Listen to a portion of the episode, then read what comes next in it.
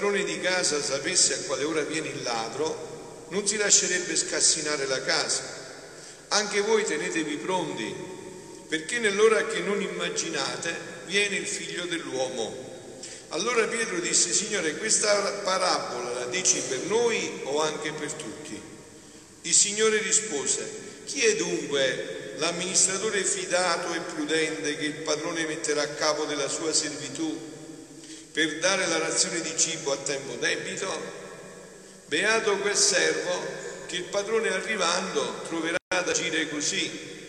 Davvero io vi dico che lo metterà a capo di tutti i suoi averi. Ma se quel servo dicesse in cuor suo, il mio padrone tarda a venire, e cominciasse a percuotere i servi e le serve, a mangiare, a bere, a ubriacarsi, il padrone di quel servo arriverà un giorno in cui non se l'aspetta, a un'ora che non sa.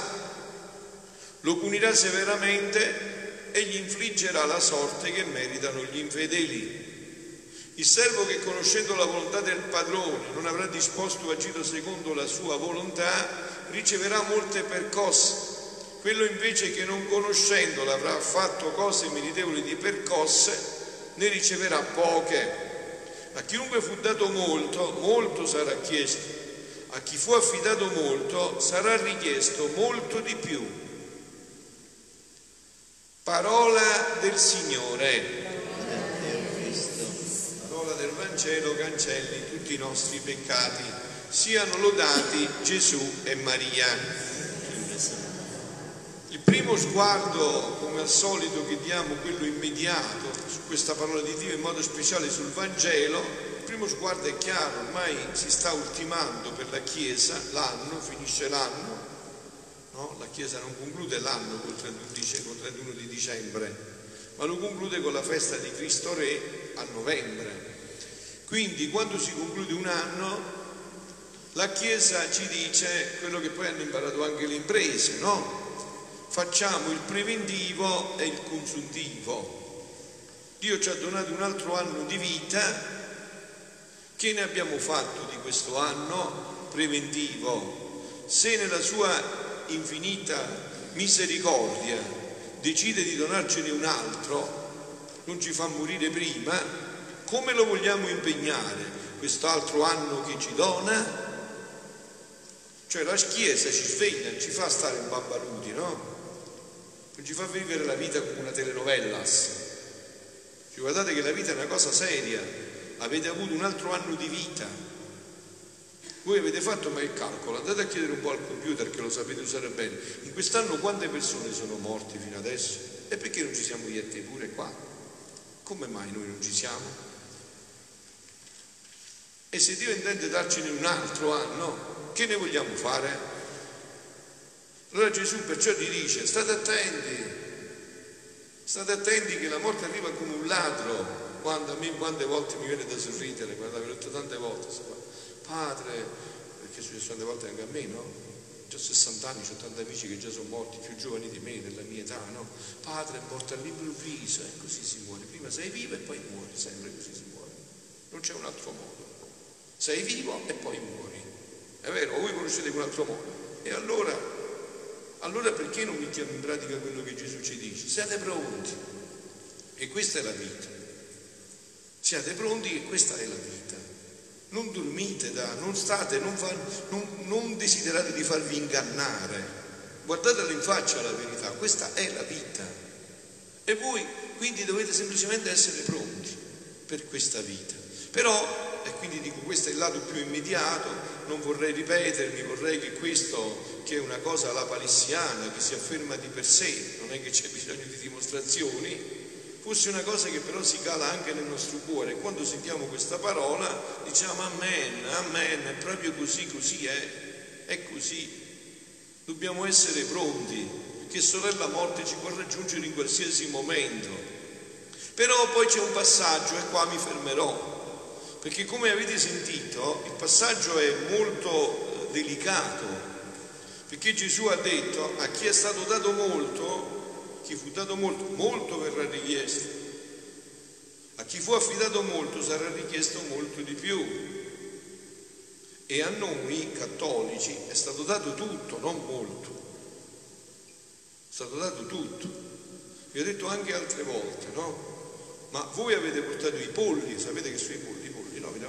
Voi avete portato i polli al Padre Eterno, per chi vi ha fatto nascere una famiglia che vi ha battezzato, che siete cattolici, che adesso mangiate Dio, ve lo mettete nello stomaco, lo mettete a sandwich tra il pranzo di mezzogiorno e la cena di stasera, vero?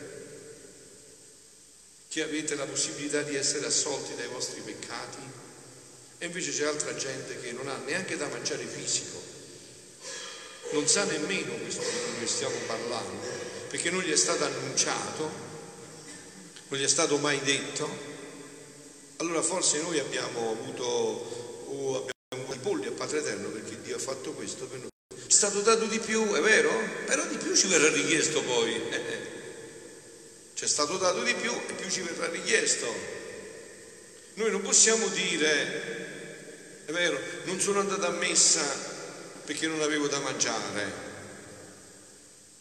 perché ero sul balcone, no, ero sul balcone, ma non sul balcone. Quindi perciò stiamo attenti che più è stato dato, poi più verrà richiesto. E c'è un bellissimo brano per questo che con Gesù e Luisa ed è del, del 13 maggio del 1926, no? Luisa dice, stavo facendo la mia solita adorazione al mio crocifisso Gesù e mentre pregavo mi sono sentita vicina al mio dolce Gesù, che gettandomi il braccio al collo mi stringeva forte a sé e nel medesimo tempo mi faceva vedere il mio ultimo confessore defunto. Era morto il suo sacerdote che la confessava, che gli mandava il vescovo confessata a casa, era morto e Gesù glielo fa vedere. E mi pareva di vederlo pensoso, tutto raccolto. Questo confessore non vedeva le telenovelas, era serio, sapeva che la vita è una cosa seria, era ancora pensoso, no? Ma senza dirmi nulla, il mio Gesù lo guardava e mi ha detto, figlia mia, il tuo confessore si è trovato cose grandi innanzi a me perché quando intraprendeva un ufficio, un impegno, non tralasciava nulla per compiere esattamente quell'ufficio. Eh, si direbbe in un termine che vi ho usato altre volte in dialetto, non era un sallanuto, non stava con la testa nelle nuvole, non era una preghiera evanescente, era una preghiera che gli faceva vedere le cose che doveva fare. E le faceva molto bene. Le vedeva nella preghiera, non era distratto. Con la preghiera vedeva pure la pasta e fagioli come andava fatta, quel lavoro come andava fatto, quella situazione come andava gestita. Eh? Era uno che stava attento, che ci metteva l'impegno, non tralasciava nulla per compiere esattamente questo ufficio. Era attentissimo faceva dei grandi sacrifici e se era necessario si disponeva anche a mettere la propria vita per fare che il suo ufficio fosse esattamente compiuto. Avete visto dove passa la santità? In queste cose passa la santità. Cioè negli impegni che prendeva ci metteva pure la vita. Non diceva, è vero, non diceva poi ci pensa Dio, Diceva come Sant'Ignazio di Neolo, io faccio tutto come se Dio non esistesse, perché Dio sicuramente mi aiuterà, ma io ci devo mettere il mio impegno. Se io sono intelligente, Dio mi ha dato il dono dell'intelligenza, e dico io lo studio, tanto ci penserà Dio, bocciato. Ci devi pensare tu, non Dio. Tu devi studiare, poi Dio ti darà la grazia, ma tu devi mettere i doni che hai avuto. Eh, non sai come funziona, tu ci devi mettere l'impegno. La messa non è mia, è Gesù che si dona, ma io ci devo mettere l'impegno a celebrare la messa con tutto il cuore, con tutta l'anima e con tutta la mente. E poi lo stesso, perché celebrate insieme a me. Capito? Eh, qua sta il punto, qua stanno i passaggi. aveva un timore che nelle opere a lui affidate, se non avesse operato come si conveniva al suo ufficio, cioè con serietà, con tutte le accortezze, poteva, potesse essere lui l'ostacolo alla stessa opera a lui affidata. Dice, beh, forse il fatto non funziona perché io non ci ho messo tutto l'impegno che ci devo mettere. Dio sicuramente ha fatto tutto, ma ho mancato io, che non ho messo tutto il mio impegno a vivere quello che dovevo vivere. Questo significa che apprezzava e dava il giusto valore alle mie opere. E la sua attenzione, il fatto che lui si attenzionava, era attento, era vigile, che faceva? Attirava la grazia che ci voleva per il disimpegno di quell'ufficio. Cioè Dio ti dava la grazia, dice ci ho messo tutti i miei pensieri, Signore, questo so fare e l'ho fatto fino in fondo. E Dio dice va bene, non ti preoccupare, adesso ci penso tutto io, stai tranquillo.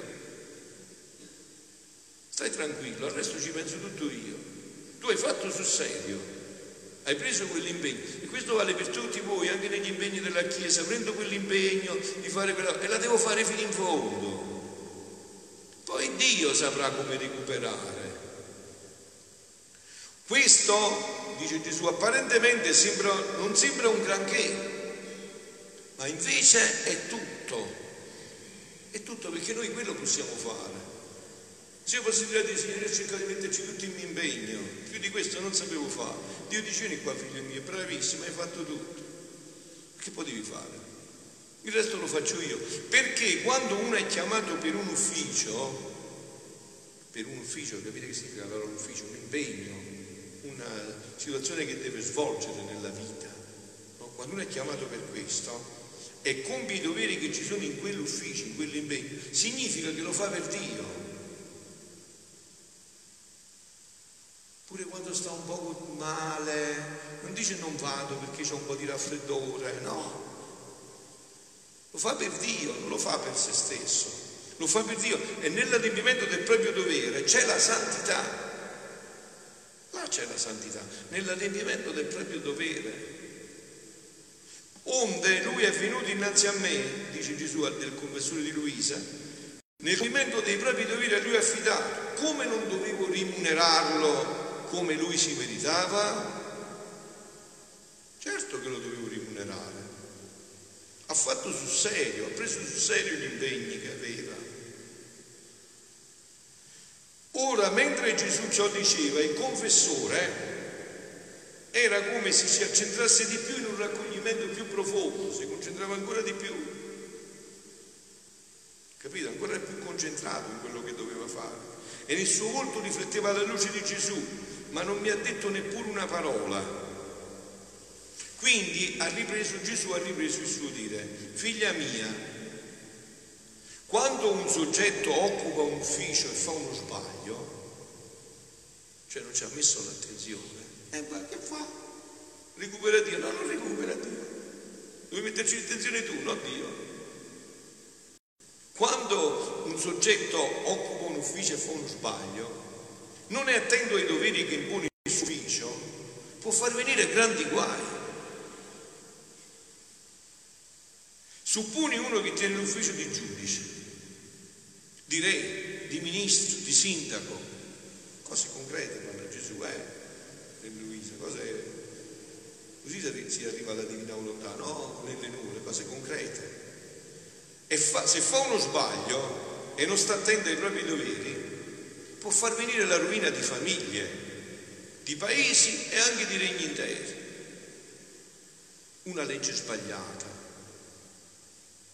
un insegnamento sbagliato, un genitore che non insegna bene, un professore, un insegnante che non insegna bene, un sacerdote che non dice quelle cose secondo Dio fatte bene, seriamente. Quanti danni può fare nella mente e nelle anime?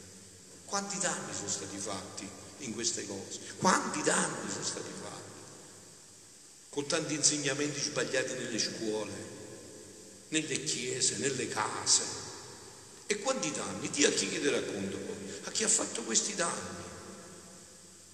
Stamattina Papa Francesco nella catechesi a Roma, che non avete sentito, eh? eh una catechesi a Roma che ha fatto Papa Francesco stamattina ha detto parlando del sesto comandamento, non commettere adulterio nel matrimonio, no? ha detto eh, per i corsi di matrimonio, prematrimoniali, ha detto sto fatto che si fanno due o tre lezioncelle così, sta assolutamente. Sapete di chi era la responsabilità? Del parroco e del vescovo, che devi dire se ti vuoi sposare, devi fare un lungo corso, se non ti sposare, stai tranquillo. Sai che cos'è il matrimonio? Sai che significa impegnarsi per tutta la vita e dire sì sempre, nella buona e nella cattiva sorte? Eh? Sai che significa dire sì? Io l'ho vista a mamma e papà che hanno detto sì per tutta la vita. Eh sì, sì pure quando litigavano, sì pure quando succedono le cose belle. Eh sì. E allora ti vuoi preparare a questo? E di chi è la responsabilità? Di chi dovrebbe formare a questo e non forma. Quindi dice, se quello, se quello sbaglio, quelle mancanze di azioni, le facesse una persona privata che non occupa quel dato ufficio, non potrebbe portare tanto male. Più è l'incarico alto che hai avuto, più devi sentire la responsabilità, non il potere e il lusso, l'apparenza. Devi capire che dopo ti viene resto conto. Capito? Non è che vai facendo i voti, poi esci, eh, qua l'hai fatto sulla terra e poi di là come renderai conto? E questo vale nella Chiesa, fuori dalla Chiesa, nella Chiesa, tutte le parti, uguale. Aspiri a essere vescovo, povero a te, e dopo? E dopo? Quando ti dovrai rendere conto del servizio come l'hai svolto, come hai ottemperato a quel compito? Perché se magari insomma sei stato uno così, hai potuto rovinare sette persone, dieci persone. Ma se invece eri uno che era visto, no? La lampada che viene messa sopra il moggio. No, avete visto anche adesso tutti questi scandali che sapete bene nella Chiesa, no? Quando cade un sacerdote, eh, tutti i giornali, è vero? Eh, per esempio con tanti aerei, no? Tutti gli aerei che vanno bene, chi li nomina? Nessuno, se cade un aereo è caduto l'aereo, però gli altri 100.000 aerei che sono andati bene nessuno ne parla, eh, eh punto. E quindi avete capito come funziona il fatto, vero? Se quello sbaglio, quelle mancanze di attenzione le facesse una persona privata che non occupa un dato ufficio, non potrebbe tanto male. Perciò le mancanze degli uffici pesano di più e portano più gravi conseguenze.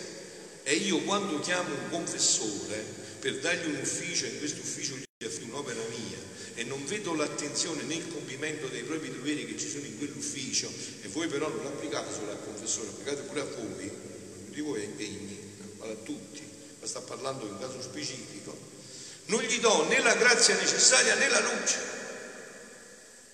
sufficiente per fargli comprendere tutta l'importanza della mia opera, né posso fidarmi di lui perché vedo che non apprezza l'opera datagli. Figlia mia, chi opera esattamente il suo ufficio significa che lo fa per compiere la mia volontà. La mia volontà. Anche questo, no? Nelle scelte della vita, la prima domanda che bisogna porsi è questa, ma Dio vuole questo da me? Che cosa vuole Dio da me? E Dio ve lo fa capire sicuramente, state certi. Come ha fatto capire a me lo fa capire a tutti, siamo tutti uguali davanti a Dio. Invece chi lo fa diversamente significa che lo fa per fini umani, i fatti suoi. E poi lo sapete già, è vero, che quando uno semina vento raccoglie grano, raccoglie tempesta. Poi sapete le conseguenze di fare per i fatti miei che significa. Punto. Vite fallite, vite senza senso, disperazioni, tutto questo poi, annesso a connesso a tutto questo. Certo. Invece chi lo fa diversamente significa che lo fa per fini umani e se tu sapessi la differenza che c'è tra l'uno e l'altro, e concludiamo, in questo mentre vedevo due persone davanti a me. Dice, mentre tutto questo vedo due persone, Luisa, Gesù gli faceva vedere due persone. Gesù parla così, eh? Esempi chiari, dove non possiamo fare i fessi per non andare in guerra. Eh? Possiamo fare i fessi, perché noi siamo capaci di fare i fessi per non andare in guerra, no? In questo mentre vedevo due persone davanti a me, uno che andava raccogliendo pietre, stracci vecchi, ferro arrugginito, io mi ricordo al mio paese che venivano a raccogliere questa roba, no? Prezzi di creta, tutte cose pesanti e di valore pochissimo, quasi niente. poveretto. Stentava, sudava sotto il peso di quelle robacce, molto più che non gli davano il valore necessario per sfamarsi la fame. Riusciva manco a comprarsi un panino dopo una giornata di lavoro così, chi lo compra? Tutta questa immondizia chi la comprava? Manco un panino ne ricavava bene, eh? manco un panino con la mortadella si poteva mangiare dopo una giornata di lavoro così. L'altro invece andava raccogliendo granelli piccolissimi di brillanti, piccole gemme e pietre preziose. Quindi neanche un peso, niente. Portava un piccolo sacchettino così, non si sporcava nemmeno, metteva dentro. Eh, tutte cose leggerissime, ma di valore incalcolabile. E il mio dolce Gesù ha soggiunto, quello che va raccogliendo robacce è, la, è chi opera per fini umani. E questo è il danno. Perché operiamo?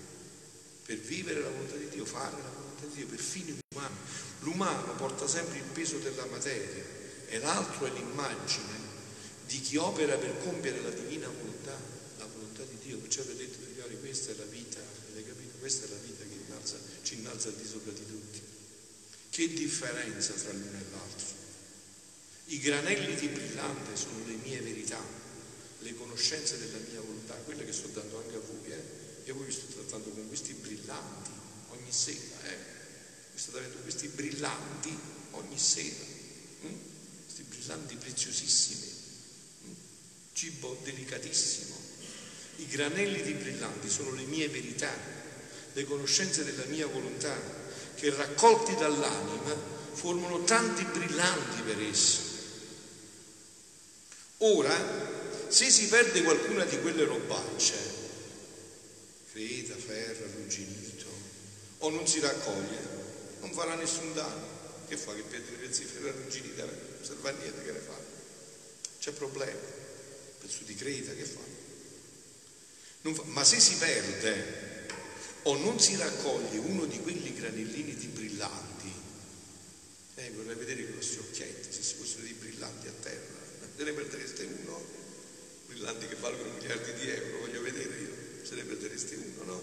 Ma se si perde non si raccoglie uno di, quei, di quegli granellini di brillante, farà molto danno, perché sono di valore incalcolabile e pesano quanto può pesare un Dio.